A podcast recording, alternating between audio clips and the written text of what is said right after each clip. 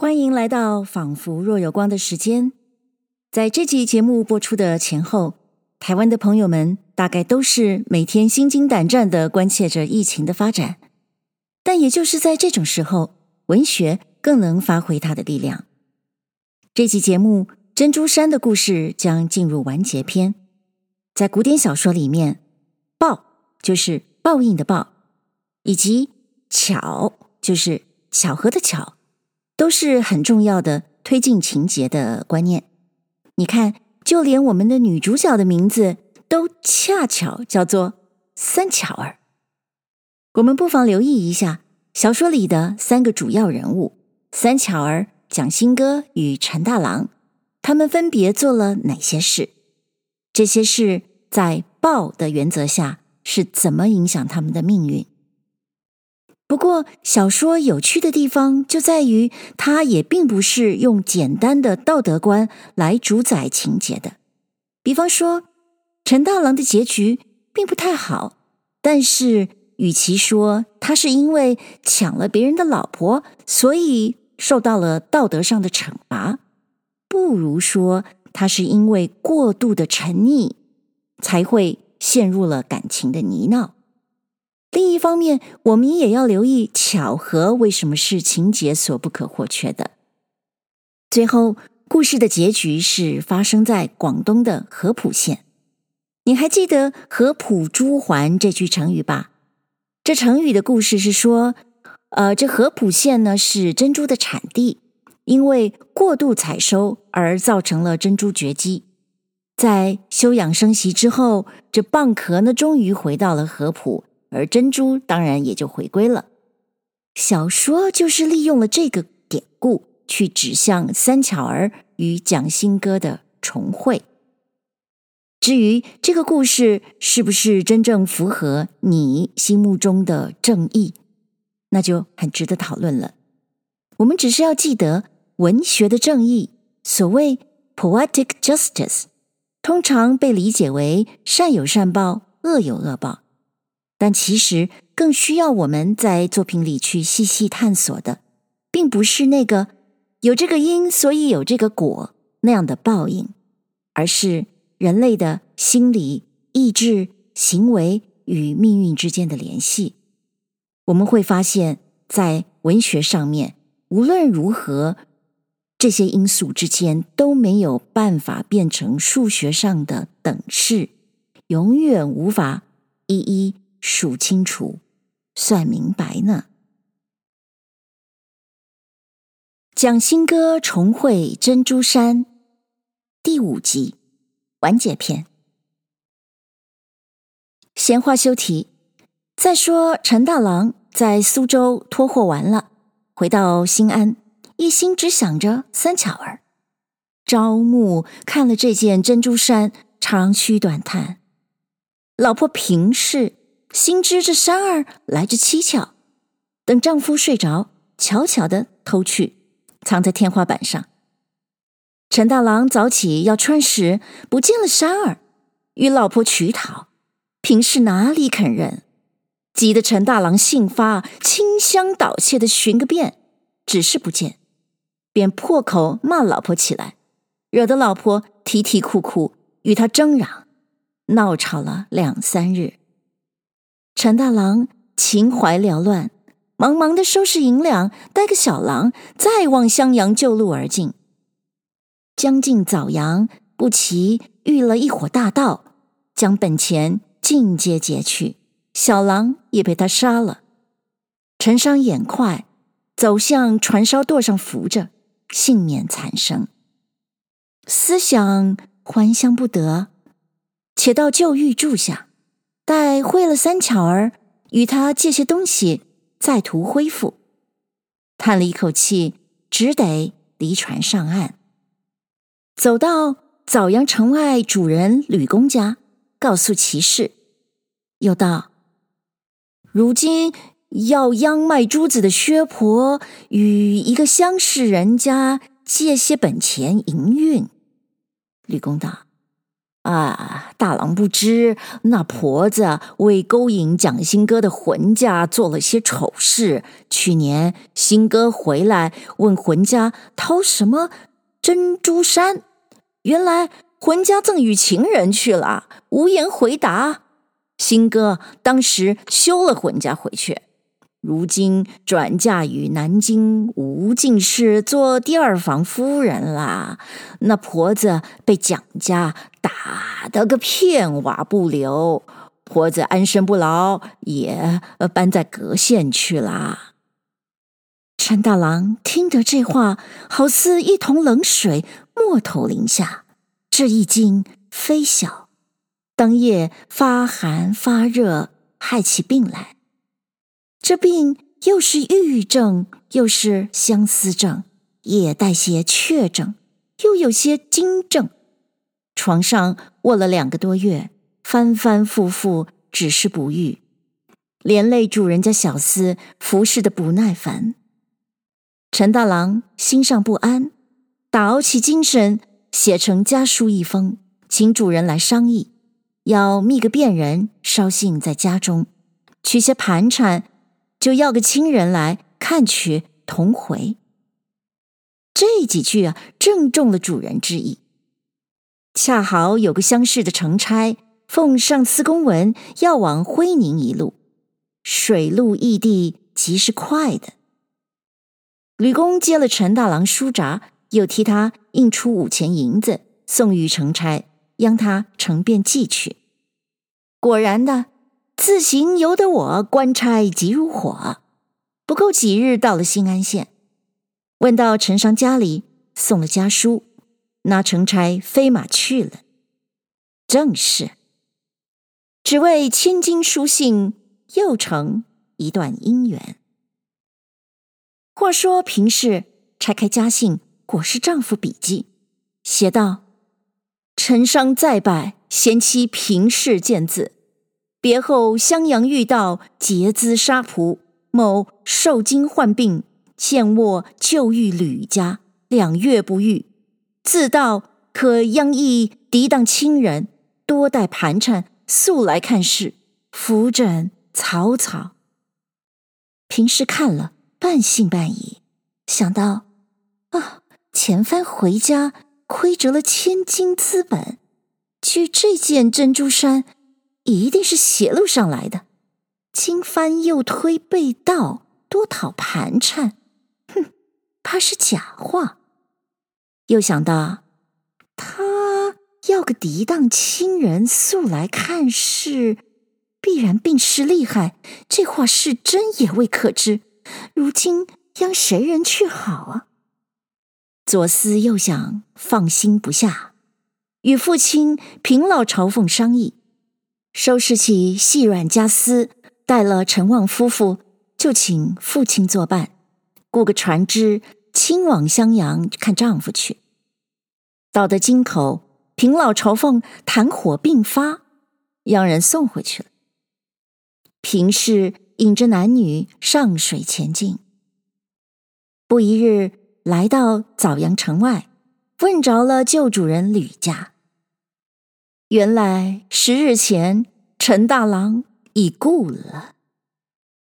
吕公赔些钱钞将就入殓，平氏哭倒在地，良久方醒，慌忙换了校服，再三向吕公说，欲待开棺一见，另买副好棺材重新殓过。吕公执意不肯，平氏没奈何，只得买木做个外棺包裹。请僧做法事超度，多焚冥资。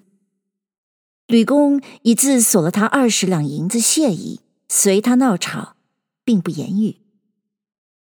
过了一月有余，平氏要选个好日子扶柩而回。吕公见这妇人年少姿色，料是守寡不忠，又且囊中有物，思想儿子吕二。还没有亲事，何不留住了他，玩起好事，可不两便？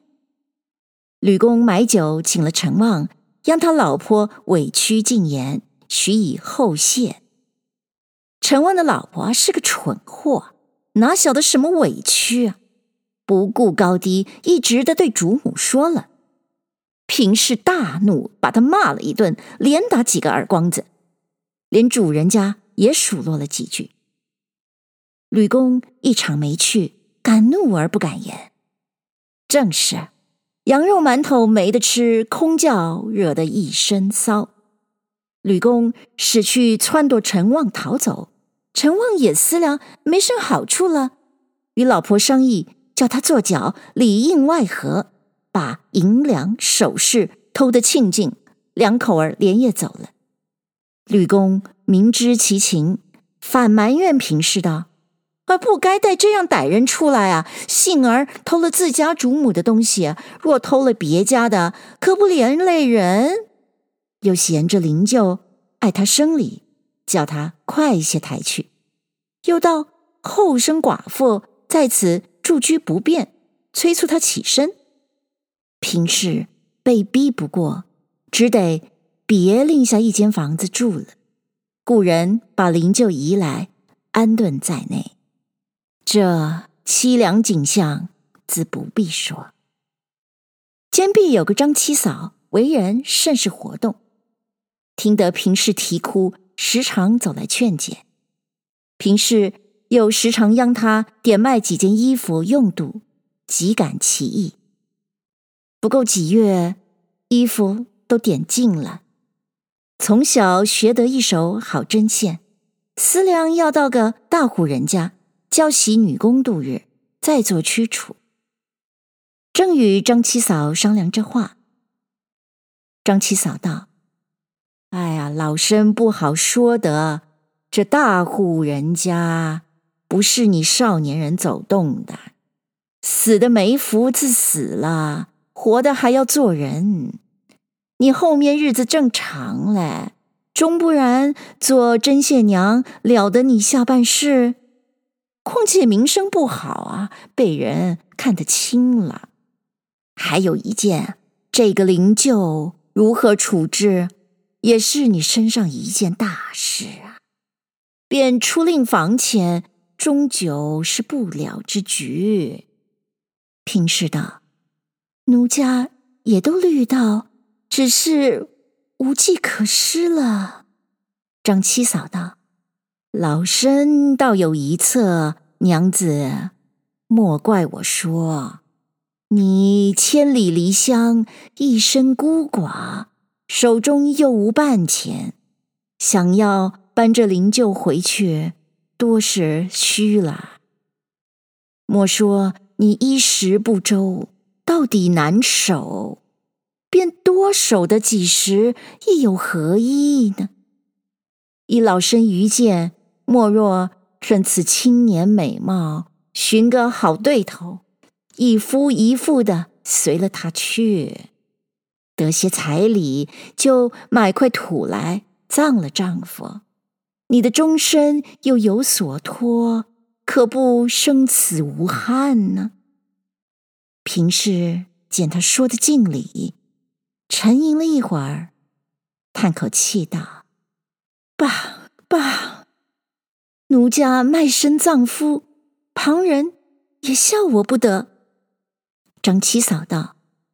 嗯，娘子若定了主意时，老身现有个主儿在此，年纪与娘子相近，人物齐整，又是大富之家。平氏道：“他既是富家，怕不要二婚的。”张七嫂道：“他也是续弦了，原对老身说。”不拘头婚二婚，只要人才出众。四娘子这般风姿，怕不中意。原来啊，张七嫂曾受蒋新哥之托，央他访一头好亲，因是前妻三巧儿出色标致，所以如今只要仿个美貌的。那平氏容貌虽不及得三巧儿。论起手脚伶俐，胸中精卫又胜似他。张七嫂次日就进城，与蒋新哥说了，新哥闻得是下路人，愈加欢喜。这里平氏分文彩礼不要，只要买块好地殡葬丈夫要紧。张七嫂往来回复了几次，两相依允。话休繁叙，却说平氏送了丈夫灵柩入土，祭奠毕了，大哭一场，免不得启灵除孝。临期蒋家送衣饰过来，又将他点下的衣服都赎回了。成亲之夜，一般大吹大擂，洞房花烛，正是规矩熟娴虽旧事，恩情美满胜新婚。蒋新歌见平氏举止端庄，甚相敬重。一日从外而来，平氏正在打叠衣箱，内有珍珠衫一件。新哥认得了，大惊，问道。啊！此衫从何而来？平氏道：“这衫儿来得蹊跷，便把前夫如此张志，夫妻如此争嚷，如此赌气分别，述了一遍。又道：前日艰难时，几番欲把他点卖，只愁来历不明，怕惹出是非，不敢路人眼目，连奴家至今。”不知这物是哪里来的。新歌道：“你前夫陈大郎名字可叫做陈商，可是白净面皮，没有须，左手长指甲的吗？”平氏道：“正是。”蒋新歌把舌头一伸，合掌对天道：“哦，如此说来，天理昭彰啊，好怕人也。”平氏问起缘故，蒋新歌道：“这件珍珠衫原是我家旧物，你丈夫奸骗了我的妻子，得此衫为表记。我在苏州相会，见了此衫，始知其情，回来把王氏休了。谁知你丈夫客死，我今续弦，但闻是徽州陈客之妻，谁知。”就是陈商，却不是一报还一报啊！平氏听罢，毛骨悚然，从此恩情愈笃。这才是蒋新歌重会珍珠山的正话。诗曰：“天理昭昭不可欺，两妻交易孰便宜？分明欠债。”偿他利，百岁姻缘战患时。新哥有了管家娘子，一年之后又往广东做买卖，也是何当有事。一日到合浦县贩猪，价都讲定了，主人家老儿只捡一粒绝大的，偷过了，再不承认。新哥不忿，一把扯他袖子要搜。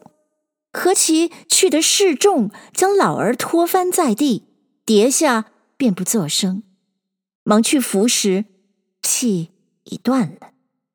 儿女亲邻哭的哭，叫的叫，一阵子簇拥将来，把新哥捉住，不由分说，痛打一顿，关在空房里，连夜写了状词，只等天明，县主澡堂，连人进状。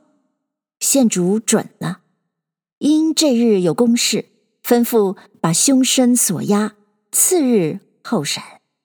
你道这县主是谁？姓吴，名杰，南畿进士，正是三巧儿的晚老公。初选原在朝阳，上司因见他清廉，调在这合浦县采珠的所在做官。是夜，吴杰在灯下将准过的状词细阅，三巧儿正在旁边闲看，偶见宋府所告人命一词，凶身罗德，枣阳县客人，这不是蒋新歌是谁？想起旧日恩情，不觉痛酸，哭告丈夫道：“哎，这罗德是贱妾的亲哥，初次在母舅罗家的，不期客边犯此大弊，官人可看妾之面，救他一命还乡。县主道：“啊，且看聆审如何啊！若人命果真，叫我也难宽宥。”三巧儿两眼噙泪，跪下苦苦哀求。县主道：“你且莫忙，我自有道理。”明早出堂，三巧儿又扯住县主衣袖，哭道：“若哥哥无救，贱妾一当自尽，不能相见了。”当日县主升堂，第一就问这起。只见宋福、宋寿弟兄两个哭啼啼的与父亲执命，禀道：“因争珠怀恨的登时打闷，扑地身死，望爷爷做主。”县主问众人证词，也有说打倒的，也有说推叠的。蒋新哥便道。他父亲偷了小人的珠子，小人不忿，与他争论。他因年老脚痟，自家跌死，不干小人之事。县主问宋福道：“你父亲几岁了？”宋福道：“六十七岁了。”县主道：“老年人容易昏厥，未必是打。”宋福、宋寿坚持是打死的。县主道：“有伤无伤，须凭检验。既说打死，嗯，将尸发在陋泽园去，后晚堂听检。”啊，各位当代听众，你可能没听过“陋泽园”这个词吧？这其实是非常有历史的一种制度。简单的说，就是由地方政府出面设立公墓，收敛无主的尸骨。所以啊，这县官是故意说要查清楚这老人是怎么死的，就要把尸体送到公家的墓地，在那里剔骨验尸。这当然是他预料到宋家的儿子一定不愿意啦。原来宋家也是个大户，有体面的。老儿曾当过里长，儿子怎肯把父亲在尸场剔骨？两个双双叩头道：“父亲死状，众目共见，只求爷爷到小人家里相验，不愿发检。”县主道：“若不见贴骨伤痕，凶身怎肯服罪呢？”没有尸格，如何深得上司过？弟兄两个只是求告。县主发怒道：“你既不愿减，我也难问。”慌的弟兄两个连连叩头道：“啊！但凭爷爷明断。”县主道：“忘妻之人，死是本等啊。”倘或不应打死，屈害了一个平人，反增死者罪过。就是你做儿子的，把的父亲到许多年纪，又把个不得善终的恶名与他，心中何忍啊？但打死是假，推扑是真。若不重罚罗德，也难出你的气。我如今叫他。披麻戴孝，与亲儿一般行礼，一应兵练之费，都要他支持，你可服吗？弟兄两个道：“爷爷吩咐，小人敢不遵依。”新哥见县主不用刑罚，断得干净，喜出望外。当下原被告都叩头称谢。县主道。我也不写审单，着差人押出，待试完回话，把原词与你消气便了。正是，公堂造业真容易，要积阴功亦不难。试看今朝无大隐，解冤释罪两家欢。却说三巧儿自丈夫出堂之后，如坐针毡。一闻得退衙，便迎住问个消息。县主道：“我如此如此断了，看你之面，一板也不曾责他。”三巧儿千恩万谢，又道：“妾与哥哥久别，可思一会，问取爹娘消息。官人如何做个方便，使妾兄妹相见？此恩不小。”县主道。这也容易呀、啊，看官们，你道三巧儿被蒋新哥休了，恩断义绝，如何甚的用情？他夫妇啊，原是十分恩爱的，因三巧儿做下不是，新哥不得已而休之，心中兀自不忍，所以改嫁之夜，把十六只香笼完完全全的赠他，只这一件。三巧儿的心肠也不容不软了。今日他身处富贵，见新哥落难，如何不救？这叫做知恩报恩。再说蒋新哥遵了县主所断，着实小心敬礼，更不惜费。宋家弟兄都没话了。丧葬事毕，差人押到县中回复。县主挽进司衙赐座，说道：“遵就这场官司，若非令妹再三哀恳，下官几乎得罪了。”新哥不解其故，回答不出。少廷查罢，县主请入内书房，叫小夫人出来相见。你道这番意外相逢，不像个梦境吗？他两个也不行礼，也不讲话，紧紧的你我相抱，放声大哭，就是哭爹哭娘，从没见这般哀惨。连县主在旁，好生不忍，便道：“你两人且莫悲伤，我看你不像哥妹，快说真情，下官有处。”两个。哭得半羞不羞的，哪个肯说？